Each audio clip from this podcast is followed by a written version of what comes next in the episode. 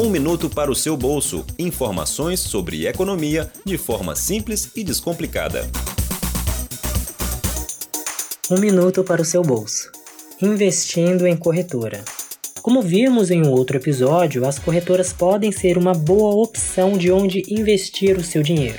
Se compararmos com os bancos, elas costumam ter taxas menores, são menos burocráticas e oferecem uma grande variedade de produtos de investimento.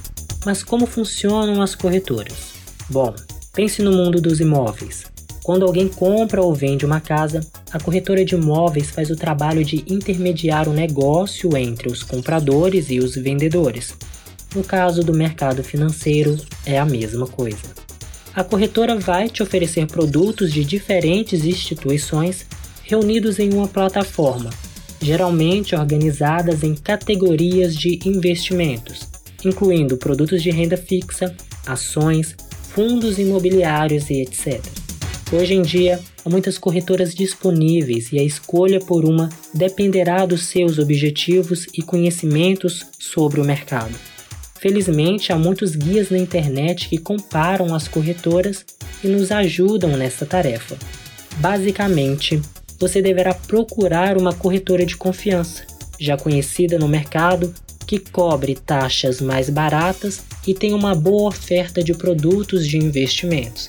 Na dúvida, converse com amigos ou parentes que já investem e peça algumas recomendações. Para abrir uma conta na corretora é muito simples, dá para fazer pela internet mesmo e é gratuita.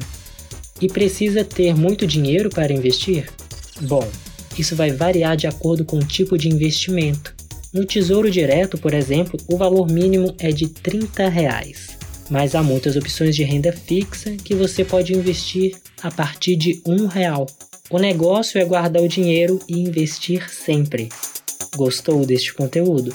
Acesse o nosso site radio.fop.br e fique ligado na programação. A gente se vê na próxima.